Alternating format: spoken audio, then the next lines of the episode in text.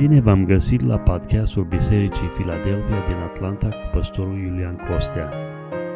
Ne rugăm ca acest mesaj să fie o binecuvântare pentru dumneavoastră. Mesaje noi vor fi postate în fiecare miercuri. Dumnezeu să vă binecuvinteze!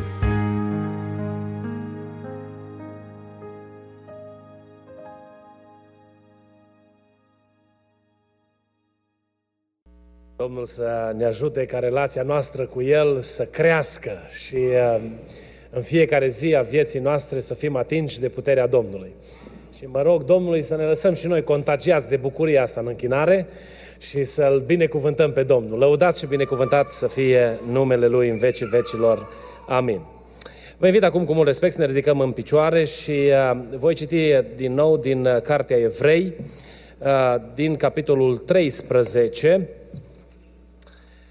de la versetul 1 uh, până la versetul 6. Evrei, capitolul 13, uh, de la versetul 1 până la versetul 6.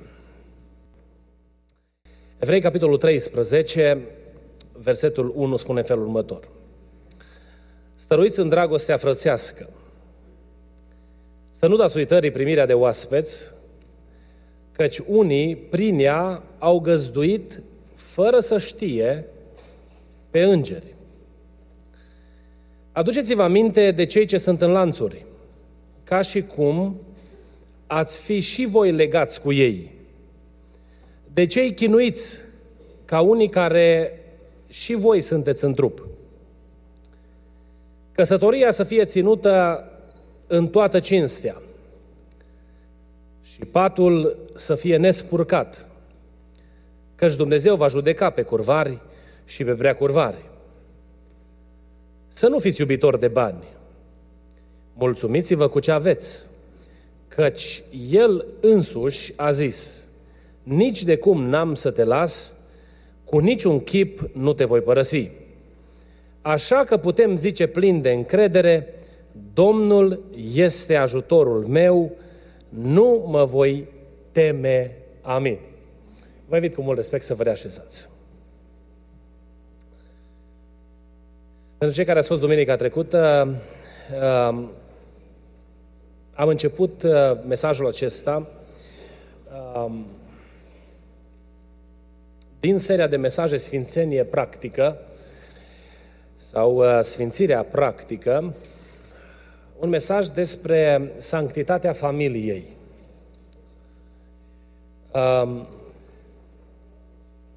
Um, noi putem vorbi despre sfințire ca fiind mediul în care noi ne ducem uh, existența sau ca o cerință a lui Dumnezeu. Însă fără a o pune în practică, vorba nu este decât vorbărie goală. Dumnezeu ne cheamă ca în viața noastră de fiecare zi să ne apropiem de El și să îl lăsăm pe El să coordoneze, să administreze, să ghideze viața noastră în așa fel încât viața noastră să slujească de laudă slavei lui Dumnezeu. Dumnezeu nu se reprezintă cu oricine, adică nu-și pune semnătura, numele în dreptul oricui ci Dumnezeu se identifică numai cu oamenii care trăiesc în ascultare de voia Lui, cu sfințenie în fiecare zi. Uh, oamenii care spun că sunt credincioși și trăiesc altfel decât o viață sfântă, sunt un mare de serviciu împărăției lui Dumnezeu. Și eu cred că judecata în vremea de apoi va fi foarte grea pentru oamenii care au spus că trăiesc într-un fel, dar au trăit viața în alt fel și au dus pe mulți în eroare. Dacă mă rog ceva pentru noi, pentru Biserica Domnului, este ca Domnul să ne ajute să fim sfinți în fiecare zi. Și această sfințenie să se vadă în mod practic în viața noastră. În umblarea noastră de fiecare zi. Iată, am ajuns la subiectul acesta al familiei. Scriptura are de spus foarte multe lucruri despre viața noastră ca oameni căsătoriți. Modul în care noi trăim în viața noastră de familie arată dacă suntem cu adevărat neprihăniți, copiii lui Dumnezeu, oameni care au fost curățiți prin sângele lui Hristos și trăiesc în ascultare de adevăr, sau nu. Uh, în spiritul religiei sau al religiozității, noi putem să luăm o mască frumoasă a unui om duhovnicesc atunci când este vorba de întâlnirile frățești. Sau atunci când ne întâlnim unii cu alții. Eram odată la Home Depot, n-am să vă spun la care Home Depot, și de partea cealaltă uh, aud vorbindu-se în limba română. Și am auzit ce s-a vorbit dincolo, între, prin rafturi. Și uh, era un soț și o soție care căutau să-și cumpere un cabinet, era în zona de cabinet pentru baie. Nu știu dacă îi cunoaște sau nu. Dar am auzit cum au vorbit unul cu altul. Băi, când am auzit că vorbesc în română, m-am dus să mă uit cine Când i-am văzut, m-am dus repede după colț. Am zis, las, mai bine să nu știe că am auzit. Cum s-a hotărât ei să cumpere cabinetul de baie. În viața pe care noi o trăim, în cele mai mici amănunte, rog pe Dumnezeu ca Dumnezeu să ne ajute să trăim frumos. Noi toți care suntem aici avem de lucru, avem de lucrat, suntem încă în atelierul lui Dumnezeu, suntem încă în formare, Dumnezeu încă lucrează la modelarea noastră și îl rog pe Dumnezeu ca Dumnezeu să ne ajute să fim cu fiecare zi care trece tot mai mult asemănător cu El. Ca în ziua finală, când va suna trâmbița, să putem și noi să fim în împărăția cerului, toți copii ai lui Dumnezeu, binecuvântat să fie numele Domnului. În viața de familie, uh, în ceea ce privește sfințenia în, fața de fam- în viața de familie, uh, pentru a trăi o viață sfântă la, nivel, la nivelul familiei, spuneam duminica trecută și n-am să mai repet, noi trebuie să respectăm modelul lui Dumnezeu. Modelul scriptural cu privire la viața de familie. Dumnezeu, care este autorul Scripturii, ne-a lăsat pe paginile Bibliei manualul de funcționare al casei, al familiei. Când ne cumpărăm o mașină, dacă e un pic mai sofisticată, căutăm repede cartea. Și dacă cumva, domne, e luată la second hand și nu are cartea, mergem să vedem unde am putea găsi informații, că vrem să știm cum să o folosim. Să nu mai, folo- să nu mai vorbesc de aparatele de uz casnic. Luăm astea acum, sunt atât de complicate că ne prindem urechile uneori la ele. Vrei să faci ceva în cuptorul cu microunde și stai lângă cuptor, dacă nu știi cum se programează cuptorul de microunde. Sau mașini de cafele, sau eu știu ce alt. Și repede fugim la manual.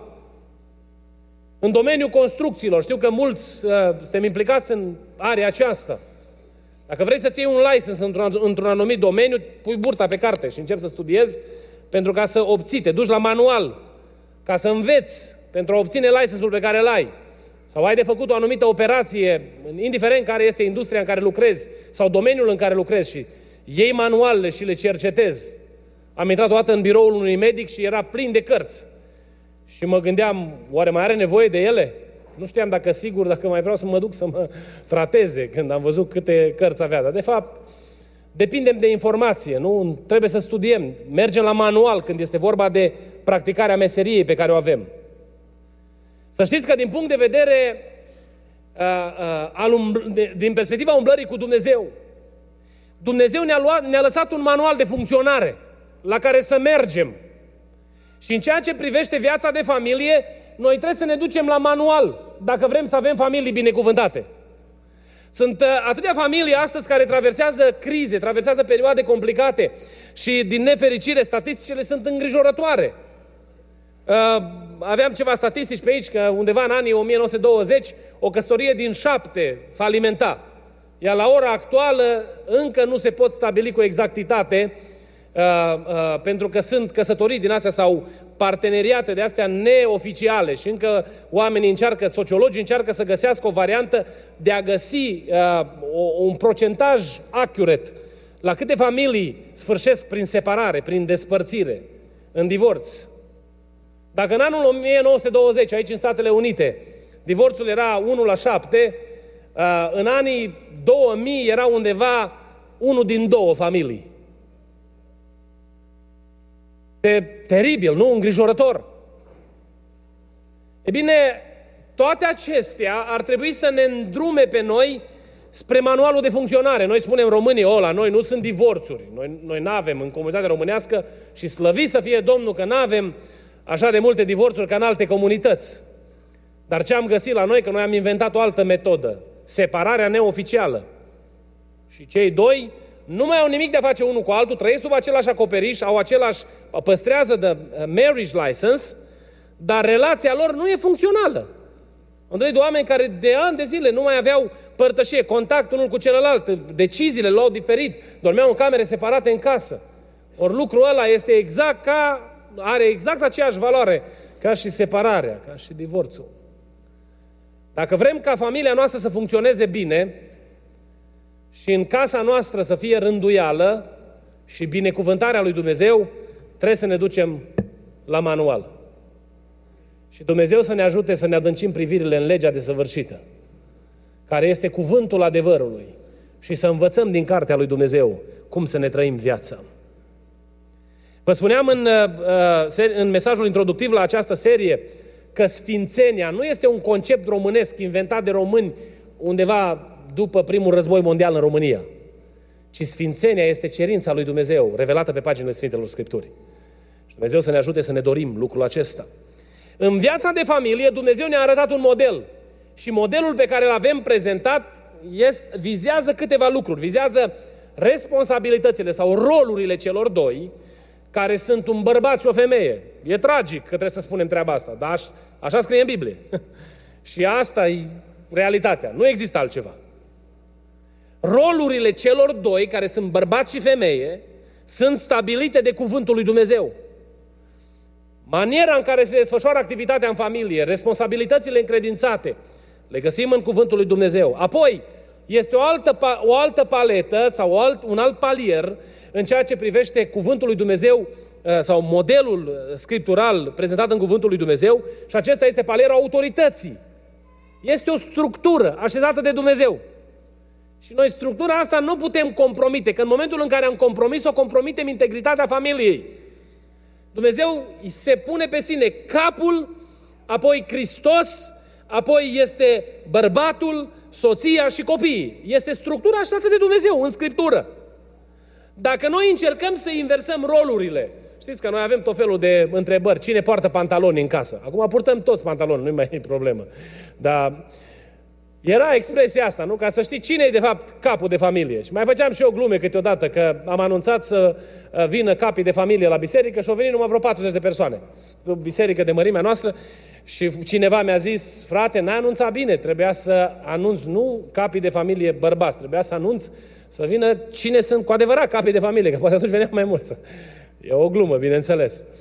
Numai se vorbește cu ușurătate despre inversarea poziției în ceea ce privește autoritatea. Și trebuie să recunoaștem că nouă bărbaților în multe situații nu ne place să luăm decizii și spunem când vine copilul la noi, du-te la mamă ta și întreabă, du-te la mama și ea o să spună ea ce trebuie să faci. Și am scăpat rapid.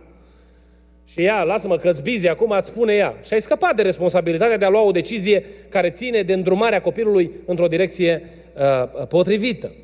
Mă rog lui Dumnezeu ca Dumnezeu să ne ajute să respectăm autoritatea așezată de Dumnezeu în Scriptură după modelul scriptural, că și aici sunt tot felul de anomalii care se petrec, uh, când uh, structura aceasta de autoritate este folosită în mod abuziv, fără să considera imaginea creată tot de Dumnezeu prin prisma relației dintre Hristos și Biserica Lui.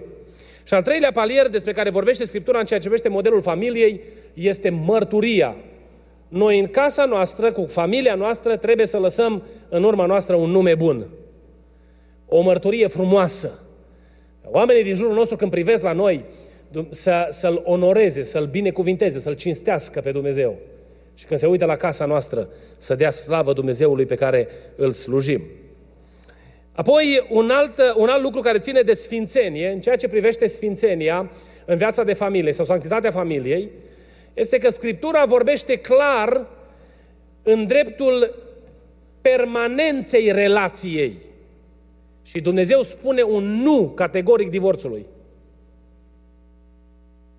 Biblia spune, uh, chiar vorbeam cu cineva, că uh, Dumnezeu urăște despărțirea în căsătorie. Sau cumva în ideea că nu-i de acord.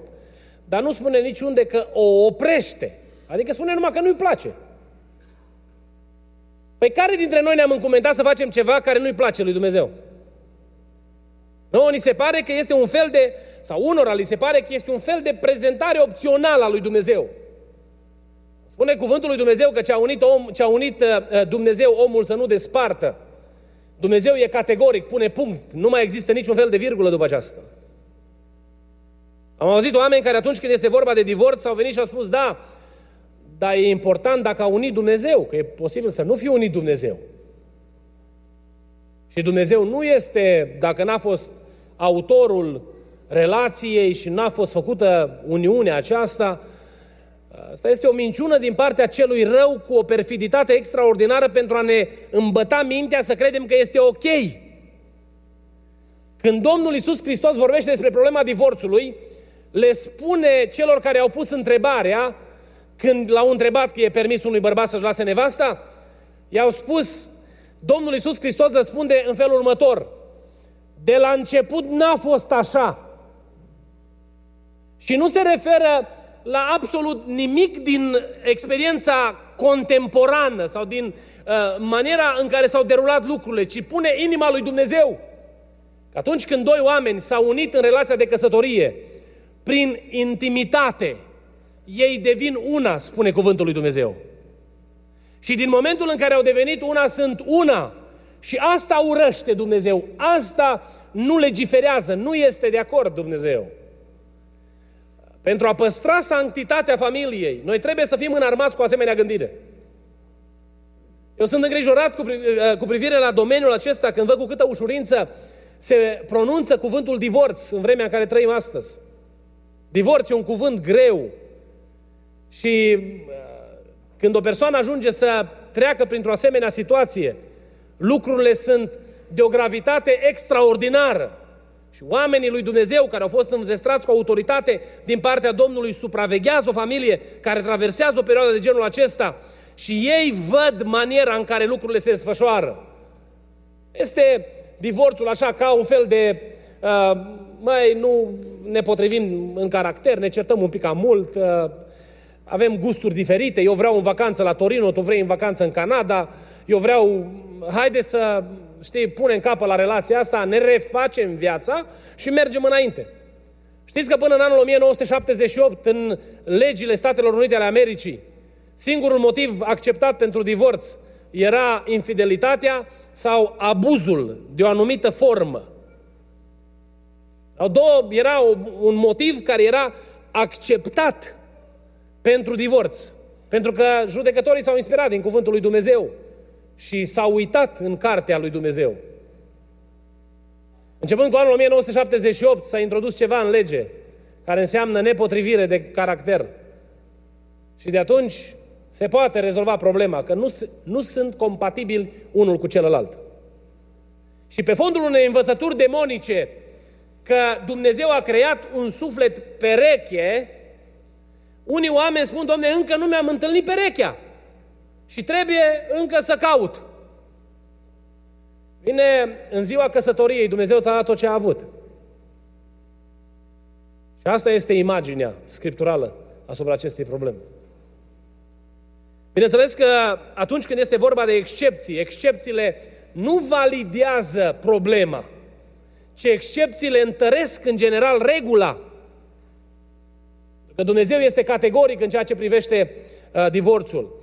Uh, când Domnul Iisus Hristos vorbește și spune că uh, uh, singura situație în care divorțul este permis este infidelitatea, pricina de curvie, cum spune în Scriptură, Domnul Iisus Hristos continuă mai departe și le aduce aminte că inima lui Dumnezeu este pentru iertare. Și avem exemple în Scriptură nenumărate, în special în Cartea Osea, care vorbesc despre dorința lui Dumnezeu de reabilitare – am văzut familii refăcute din situații în care uh, mulți ar fi crezut că nu se mai poate face nimic. Însă atunci când a intervenit degetul lui Dumnezeu, Dumnezeu a schimbat situația. Pentru că Dumnezeu poate schimba situația. Binecuvântat să fie numele Lui. Aș putea să vă dau în seara aceasta exemple despre familii care au fost recuperate. Să nu este obiectivul mesajului acestuia. Pentru a înțelege inima lui Dumnezeu cu privire la sfințenie în viața de familie. Dumnezeu vrea ca noi, pe buzele noastre, să nu existe niciodată cuvântul divorț, dorința separării. Și inima lui Dumnezeu este întotdeauna pentru soluție, pentru a găsi rezolvarea. Cunosc o persoană care a avut un soț infidel și mulți ani a fost o relație în care s-au făcut răni grele. Și femeia asta a răbdat, a răbdat, a răbdat, a răbdat și după peste 40 de ani, Dumnezeu întinde mâna salvării către bărbatul ăsta după care, pe care ea l-a răbdat în perioada rătăcirii lui. Și Dumnezeu îi mântuiește sufletul și îi dă încă câțiva ani de trăit ca un om credincios, copil al lui Dumnezeu. Dumnezeu are puterea de a transforma, de a schimba viața unui om.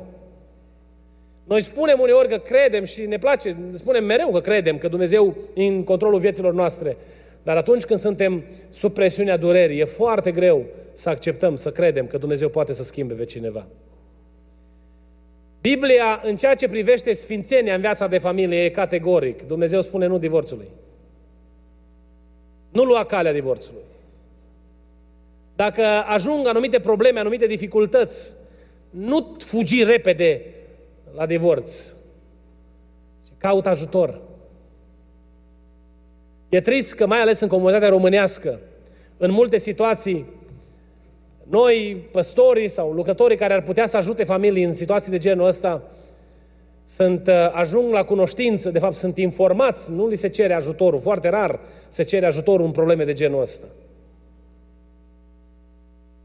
Când deja s-au spus cuvinte grele, s-au făcut fapte nepotrivite, apărem și noi. Și...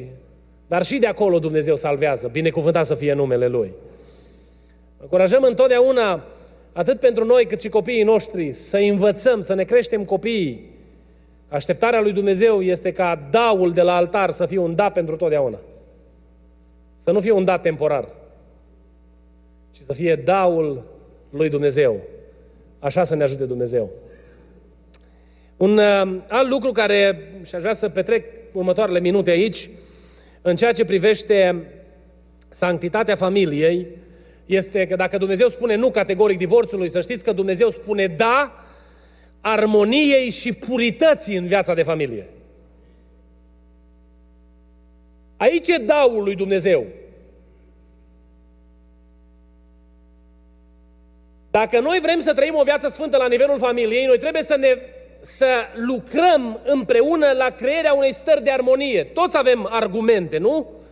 În ceea ce este relația. Ajungi la momente să, să nu agreiezi cu privire la un anumit punct. Dorința lui Dumnezeu este ca în casă să fie armonie. Ei bine, pentru a se putea întâmpla armonia în viața de familie, trebuie să gadă la pământ pretențiile, să cadă la pământ ambițiile, Oh, câte multe lucruri în viață nu facem noi și greșeli datorită ambițiilor. Ți arăt eu că, așa cum zic eu, e mai bine.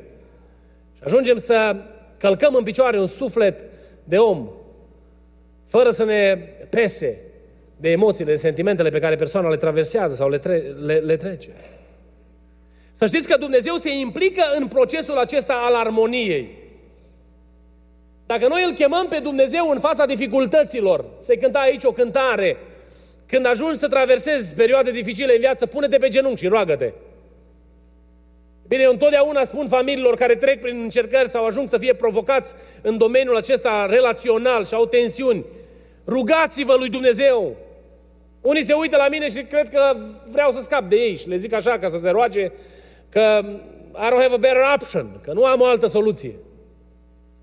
Întrebam o dată un cuplu la consiliere dacă vor să mă rog cu ei crescuți în biserici evanghelice. Amândoi mi-au zis nu, că nu interesează rugăciunea. Și am încercat să-i ajut să înțeleagă că fără rugăciune noi nu avem cum să ajungem la o soluție. Și cuplul acesta a fost refăcut dintr-o situație tragică, pe genunchi, în rugăciune, în biroul de consiliere de la Oradea. Că Dumnezeu, prin rugăciune, poate transforma viețile oamenilor, binecuvântat să fie numele Domnului. Perioadele grele de dificultate nu le poți traversa singur. Și dacă vezi că partenerul de viață te deranjează, nu te chinui să-l îndrepți tu. Pentru că nu ești tu stăpân pe sufletul omului.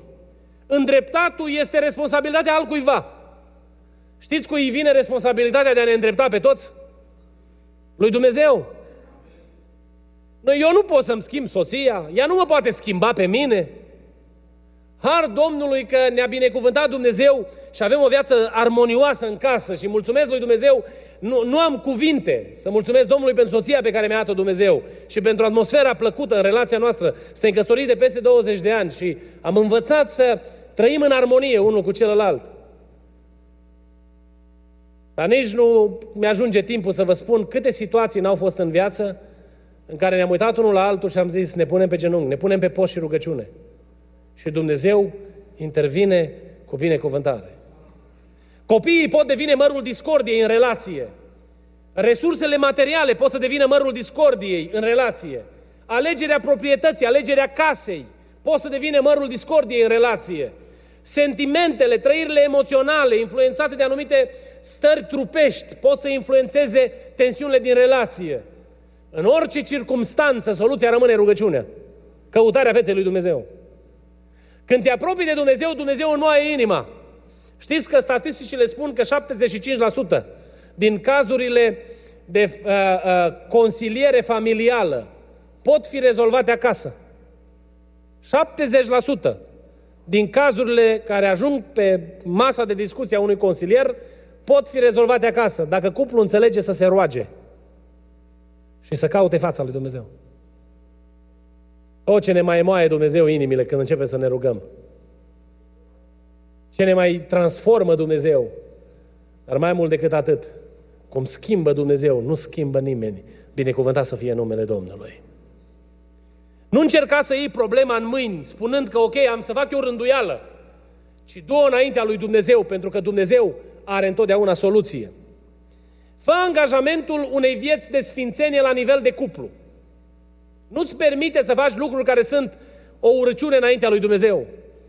Pentru că lucrurile acestea atrag asupra ta pedeapsa, mânia lui Dumnezeu. Îmi spunea cineva odată că Dumnezeu nu intră în dormitorul nostru. Și vai de ea acasă, dacă Dumnezeu nu intră în dormitorul meu. Vai de ea acasă, dacă Dumnezeu nu intră în dormitorul meu. Pune-L pe Dumnezeu stăpân peste relația ta în toate aspectele ei. N-am să intru în detalii pentru a fi grafic în nicio altă, în nicio formă, dar familiile contemporane își permit să facă lucruri care nu sunt plăcute lui Dumnezeu. Și în momentul în care ele devin practici, în momentul în care ele devin uh, normalități în viața de familie, acestea aduc o mare nenorocire asupra relației. Pentru că relația, să știți că nu se agravează peste noapte. Un lucru extraordinar de important pentru o familie sănătoasă este să păstreze legătura strânsă cu comunitatea sfinților, să se înconjoare cu oameni duhovnicești. Dacă ai să te duci în medii în care familiile cu care te întâlnești fac glume proaste, sunt glume cu aluzii de, to- de toate felurile, sau își permit o manieră ușoară de a trăi, și înțelegeți dumneavoastră mai mult decât vă spun eu, foarte curând vei deveni și tu la fel. Pentru că te întovărășești cu oameni de talia respectivă, a căror standarde sunt lăsate jos. Era un frate credincios care spunea bancuri și I don't have a problem dacă oamenii știu să glumească și să zâmbească. Este, este umor sărat, de bun gust. Eu sunt o fire foarte veselă și știu să zâmbesc. Dar când ajungi să faci glume porcoase pe seama unor lucruri nepotrivite, prețul pe care l-ai de plătit este extrem de mare. Este extrem, extrem, extrem de mare. Poate într-o întâlnire de familie o să vorbim mai în detaliu, mai așa, mai cu exemple. Și despre problema divorțului și recăsătoriei. Cred că e o vreme în care trebuie să vorbim în întâlnirile noastre cu familiile despre modul în care privește Dumnezeu lucrurile. Însă pentru a păstra un mediu sfânt în mintea mea, trebuie în permanență să fie dorința armoniei în casă. Dacă soția mea e supărată pe mine, indiferent de care e motivul pentru care e supărată, să nu stau indiferent și să zic, las că o să-i treacă. Ia două algocalmine și se liniștește, nu? Îs obișnuit, că e mofturoasă, nu? Sau eu știu cum mai ne descriem noi soțiile. Să fii neliniștit pentru amărăciunea și întristarea soției tale. Dacă soțul tău este întristat sau are o, o anumită întristare, deci las că bărbații așa sunt, morocănoși. Au zis și alte tratamente pe care unele surori le propun pentru un bărbat supărat. Fiți sensibili unii față de celălalt, unul față de celălalt și căutați armonia. Nu lăsați să apună soarele peste mânia voastră, ci faceți ca în casa voastră să fie onorat Dumnezeu printr-un mediu armonios de dragoste. Copiii când se uită la voi să vadă o ambianță dumnezeiască. O altă uh, uh, preocupare a unei familii sănătoase care se angajează în a trăi sfânt pentru Dumnezeu este lucrul pentru Dumnezeu. În pasajul pe care l-am citit aici spune de primirea de oaspeți. Să ne deschidem casa pentru cei care au nevoie de găzduire. Dar acum noi nu mai avem trecători care să ne bată la ușă, cum era în România cândva. Că venea un frate de nu știu unde, unde spocăiți în sat și să vină să-ți bată la ușă, frate, mă primești și tu să-l găzduiești. Prea putea așteptarea lui Dumnezeu pentru noi în perioada în care trăim astăzi. Dacă nu mai avem ocazie să ne deschidem ușa așa cum ne deschideam altă dată, să ne gândim la oamenii fără adăpost, să ne gândim la copii orfani care n-au cui spune tată. M-am dus o dată la un orfelinat și m-a luat un copil, am luat un copil de acolo în brațe și a venit la mine și mi-a zis Poți să spun tati? Și a zis, I guess. Și mi-a zis tati.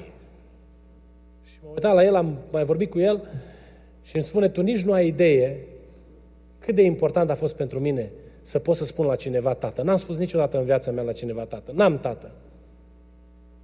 Am fost atât de copleșit că atunci îi spuneam Felicei că dacă ar fi posibil și lucrurile ar fi mai simple cu adopția, ne-am dorit să adoptăm un copil, să luăm un copil acasă care nu are adăpost, care nu are părinți, care nu are la cine îi spune tată. Dumnezeu ne cheamă să punem o haină pe cei care n-au cu ce să se îmbrace, în virtutea numelui pe care noi îl purtăm. În familia noastră să ne rugăm pentru Sfinții lui Dumnezeu care merg până la marginile pământului și predică Evanghelia, gândindu-ne la ei. Pentru ca în casa noastră să fie înălțat numele lui Hristos printr-o disponibilitate de a păstra deschidere pentru cei în nevoi. Mă bucur că la noi în biserică, aici în Filadelfia, avem o sensibilitate aparte pentru persoanele cu nevoi speciale și când sunt cazuri de ajutorare, biserica este deschisă pentru aceasta. Și mă, îi dau slavă lui Dumnezeu pentru inima bună pe care Dumnezeu a pus-o în noi, pentru a fi acolo, pentru cei în nevoi. Când a fost anunțată o situație undeva în Tennessee cu cazul mai multor orfani, mi-a deschis inima și s-a făcut o colectă impresionantă. Eu eram de curând venit la dumneavoastră și m-am bucurat să văd cu câtă dragoste vă gândiți la cei care nu au nimic. Mediul acesta al sfințeniei are de-a face cu armonia, cu disponibilitatea ascultării de adevăr și rămâneri în părtășie cu sfinții, dar și disponibilitatea de a lucra pentru Dumnezeu, de a face ceva pentru Dumnezeu. Copiii noștri să știe că noi lucrăm neobosiți în ogorul Domnului. Știți că Dumnezeu binecuvintează familiile care sostenesc în ogorul Evangheliei? O, câte situații nu cunosc în, uh, din contextul slujirii, că cunosc familii de slujitori care au fost prea ocupați cu slujirea, lucru și alte lucruri pe care le-au avut și n-au avut timp cât ar fi vrut ei să petreacă cu copiii lor. Și Dumnezeu s-a ocupat ca copiii lor să crească frumos și să îl onoreze pe Dumnezeu printr-o purtare frumoasă. S-a ocupat Dumnezeu de nevoile celor care stau la dispoziția Lui. Viața de sfințire la nivelul familiei implică păstrarea modelului scriptural și Dumnezeu să ne ajute să ținem modelul acesta în casele noastre, să nu fie alte reguli de funcționare. În viața noastră să spunem un nu categoric divorțului, să nu credem în separarea în căsătorie. Aceasta să fie un accident grav atunci când se întâmplă, dacă se întâmplă vreodată în situația cuiva. Și și să spunem un da categoric armoniei și purității la nivelul relațiilor noastre cu ascultare de Dumnezeu, așa să ne ajute Dumnezeu. Vă chem să ne ridicăm în picioare și vom conclude seara aceasta rugându-ne pentru familiile noastre. Spunea un pastor din România odată că în biserică la ei erau 17 cazuri de divorț. Și uh, o biserică nu cu mult mai mare decât biserica noastră. Știu că diavolul se luptă cu înverșunare împotriva familiilor. Ne vorbea Domnul nou aici că diavolul se luptă aici, în biserică, pentru patru familii. Și ne cerea Dumnezeu să ne rugăm pentru familiile acestea. Aș vrea în seara asta să ne rugăm împreună cu toții lui Dumnezeu și să spunem Domnului, Doamne, ajută-ne să trăim o viață de sfințenie la nivelul familiei. Binecuvintează casele noastre. Fă ca în casele noastre să nu fie un iad, să nu fie un mediu de scandal continuu, ci în casele noastre să fie un colț de rai. Și prezența Duhului Sfânt să fie simțită în permanență și bucuria cerului să fie o nor, o realitate constantă în relațiile noastre. Un mediu duhovnicesc de ascultare de Dumnezeu. Să ne rugăm, dacă știi o familie care trece prin probleme în seara asta, roagă-te în numele Domnului Isus ca Dumnezeu să-i cerceteze și relația aia să fie recuperată, să fie vindecați. Dumnezeu să vindece inimi care au fost afectate de abuz, de orice fel. Și numele Domnului Isus să se coboare peste întreaga adunare și viața noastră să fie binecuvântată prin prezența Lui. Ne rugăm împreună cu toții, Domnule.